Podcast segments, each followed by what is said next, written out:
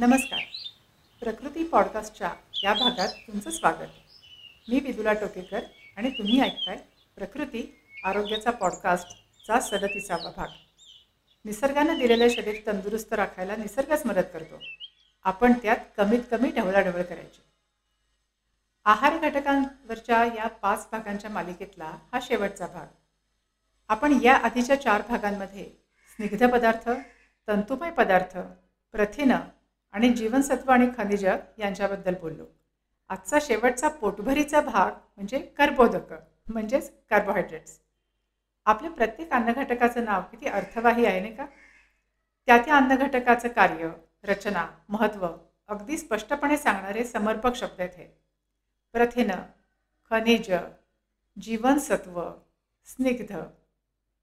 तसंच कार्बन आणि पाणी यांचं मिश्रण म्हणजे कर्ब आणि उदक. किंवा कार्ब आणि हायड्रेट.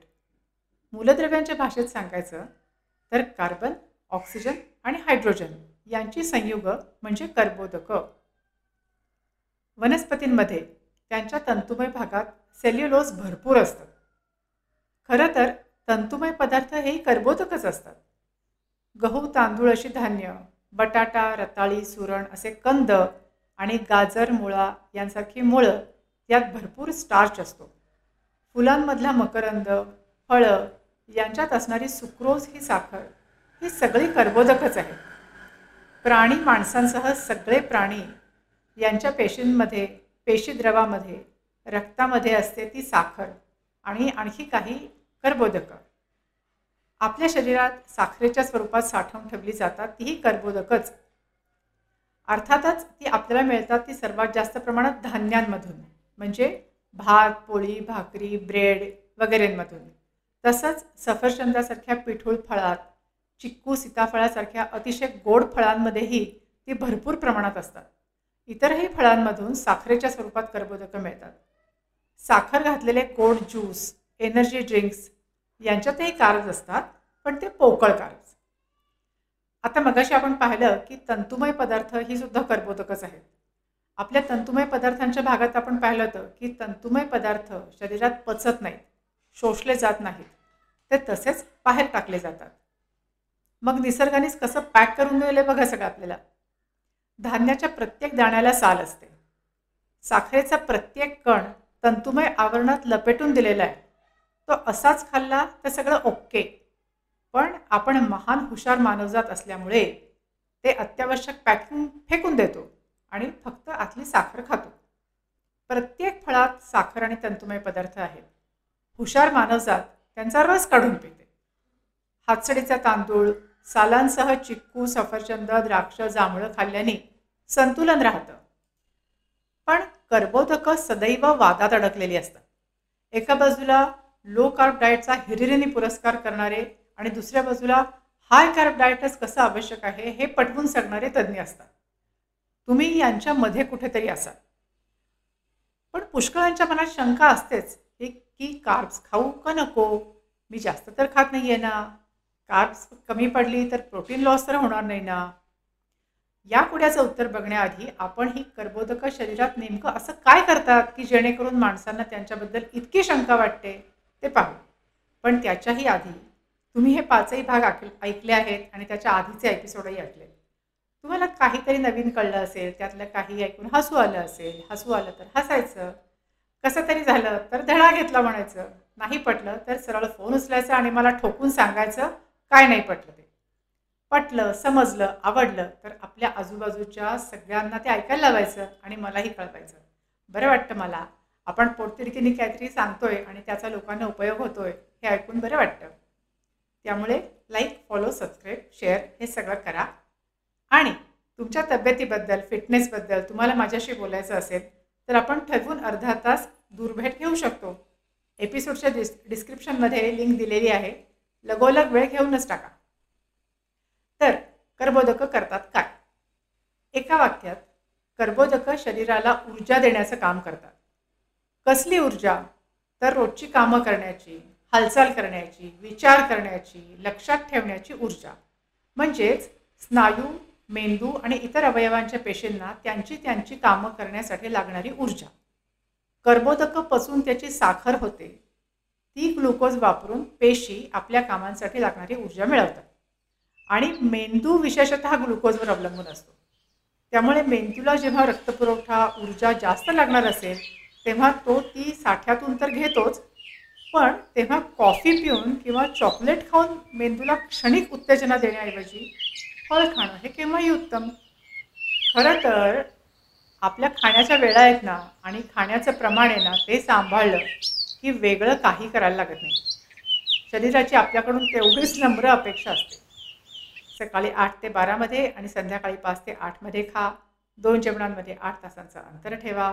प्रत्येक जेवणात निदान चाळीस टक्के भाग हा कच्च्या कोशिंबिरी आणि भाज्यांचा ठेवा. एवढ्यातून सगळं काही साधतंच. स्नायू म्हणजे प्रथिनं. हे समीकरण आपल्या डोक्यात घट्ट बसलेलं असतं. पण ते स्नायू तयार करण्यासाठी जेव्हा आपण व्यायाम करतो तेव्हा मोठे शक्तिशाली स्नायू तयार करण्यासाठी या व्यायामातून शक्ती पुरवण्यासाठी ऊर्जा लागते ती कर्बोदकांपासून मिळते. प्रथिनं महत्त्वाची आहेतच पण स्नायूंची झालेली झीज भरून काढण्यासाठी त्यांच्या कामांसाठी ऊर्जा देण्यासाठी कर्बोदकही आवश्यक आहेत. ती जर कमी पडली तर शरीर प्रथिनांमधून ऊर्जा घेतं. आणि प्रथिनं कुठे असतात? तर स्नायूंमध्ये. कार्ब्स कमी पडली तर शरीर स्नायूंमधली प्रथिनं वापरतं आणि स्नायूंचा ऱ्हास होतो. पण फिकीर नॉट अशी वेळ येण्याची शक्यता कमी असते. कारण सहसा आपण शरीरात साखरेची पोती भरून ठेवलेली असतात. प्रश्न येतो तो कुठल्या ती ऐकीव माहितीच्या आधारावर कुठलं तरी फॅट डाएट करताना अतिरेक होतो आणि no carbs no sugar only protein तेही पावडर किंवा रेडीमेड शेक्सच्या स्वरूपात घेतलं जातं तेव्हा. आणि त्या पावडर आणि शेक्समध्ये वेगवेगळ्या नावांनी साखर असतेच परत हे ना खरं तर हे सगळं एकात एक आहे. तात्काळ ऊर्जेसाठी कर्बोदकांचा नैसर्गिक सर्वोत्तम स्रोत कुठला? तर फळं आणि ताज्या भाज्या. एक लहानसं फळ खाणं हे कृत्रिम साखर आणि टिकाऊ रसायनं घालून चटकदार रंगाच्या बाटलीतून पेश केलेल्या गोड द्रवापेक्षा खूपच उपयोगी आणि अंगी लागणार आहे. बाटलीतलं गोड पाणी चटकन ऊर्जा देतं असं भासतं पण तो शॉट लगेच संपणार असतो. नुसते उष्मांक पण ऊर्जा अनेक जाहिरातींमध्ये सुद्धा लहान मुलांना खेळाआधी स्पर्धेआधी अशी पेय पिताना दाखवतात. किंवा जिममध्ये वर्कआउट करणारे तरुण ते पिताना दाखवतात. किंवा कुठली तरी कॅन्डी किंवा कुठल्या तरी बार खाताना दाखवतात. ते अगदी चूक आहे. खरं तर मला तर असं वाटतं की फळ उत्पादक संघ किंवा शेतकरी संघ अशा संघांनी जबरदस्त जाहिराती बनवल्या पाहिजेत आणि खऱ्या गोष्टींचा प्रचार प्रसार केला पाहिजे. पण पालेभाजी आणि भाकरी खाणं म्हणजे how down market you know पण मग त्याला वेजीज अँड पिता ब्रेड म्हणा काहीही म्हणा पण ते खा. असो. तर तात्काळ ऊर्जा देण्यासाठी मोनोसॅक्राइड्स म्हणजे एकच शर्कराच पचनसंस्थेतून थेट रक्तात मिसळू शकते. इन्सुलिन ग्लायकोजेन ही पचनसंस्थेतली संप्रेरकं रक्तातल्या साखरेची पातळी नियंत्रणात ठेवतात. लहान आतड्यात कर्बोदकांचं विघटन एक शर्करेत झालं की रक्तातून सर्व पेशींना ती पोचतात पॉलिसॅक्राइड्स म्हणजे बहुशर्करांचं रूपांतर यकृतात ग्लुकोजमध्ये होतं आणि मग ते रक्तातून पेशींना मिळतं. जास्तीचं ग्लुकोज ग्लायकोजनच्या स्वरूपात साठवलं जातं आणि हवं असेल तेव्हा त्याचं परत ग्लुकोज करून ते पेशींना पोचवलं जातं. पेशी हेच ग्लुकोज इंधन म्हणून वापरून आपली आपली कामं करतात. त्यात आणखी तांत्रिक माहिती बरीच आहे आणि खरं म्हणजे हेच आपण प्रत्येक भागात ऐकलेलं पण आहे. याची जास्त माहिती हवी असेल तर शालेय पाठ्यपुस्तकांमध्ये पुस्तकांमध्ये इंटरनेटवर सुद्धा उपलब्ध आहे ती जिज्ञासूंनी अवश्य वाचावी. आणि आपले पुढचे भाग आपण एका खतरनाक विषयावर करणार आहोत त्यामुळे लाईक शेअर सबस्क्राईब कराच. या भागातला निसर्ग विचार आपण पाच महत्त्वाच्या अन्नघटकांबद्दल पाच भागांमध्ये माहिती घेतली. खरं तर हे केवळ आपल्या समजण्याच्या सोयीसाठी आहे. आपण पाहिलं की शरीराची ही महान व्यवस्था कशाचंही रूपांतर कशातही करू शकते. त्याच्या दृष्टीने हे फॅट हे कार्ब हे प्रोटीन असं काही नाही आहे आत्ता ऊर्जा हवी आहे. कार्बचा साठा कमी आहे. चला स्नायूंमधल्या अमिनो ॲसिड्समधून ती उचला. हे शरीर करू शकतं. आपली जबाबदारी या यंत्रावर या संस्थेवर अतिरिक्त ताण पडू न देण्याची. आज किती ग्रॅम कार्ब्स खाल्ले? आणि अकबाई जीवनसत्व जरा जास्तीच खाल्ली गेली की काय? अशा चिंतांनी कासावीस व्हायचं काही कारण नाही आहे आपला रोजचा नियमित चविष्ट रंगीत वेळेवर आहार पुरेसा आहे. क्वचित कधी इकडे तिकडे जास्त कमी खाणं झालं जागरण झालं तर उपास करून शरीराला थोडी मदत केली की पुन्हा गाडी रुळावर.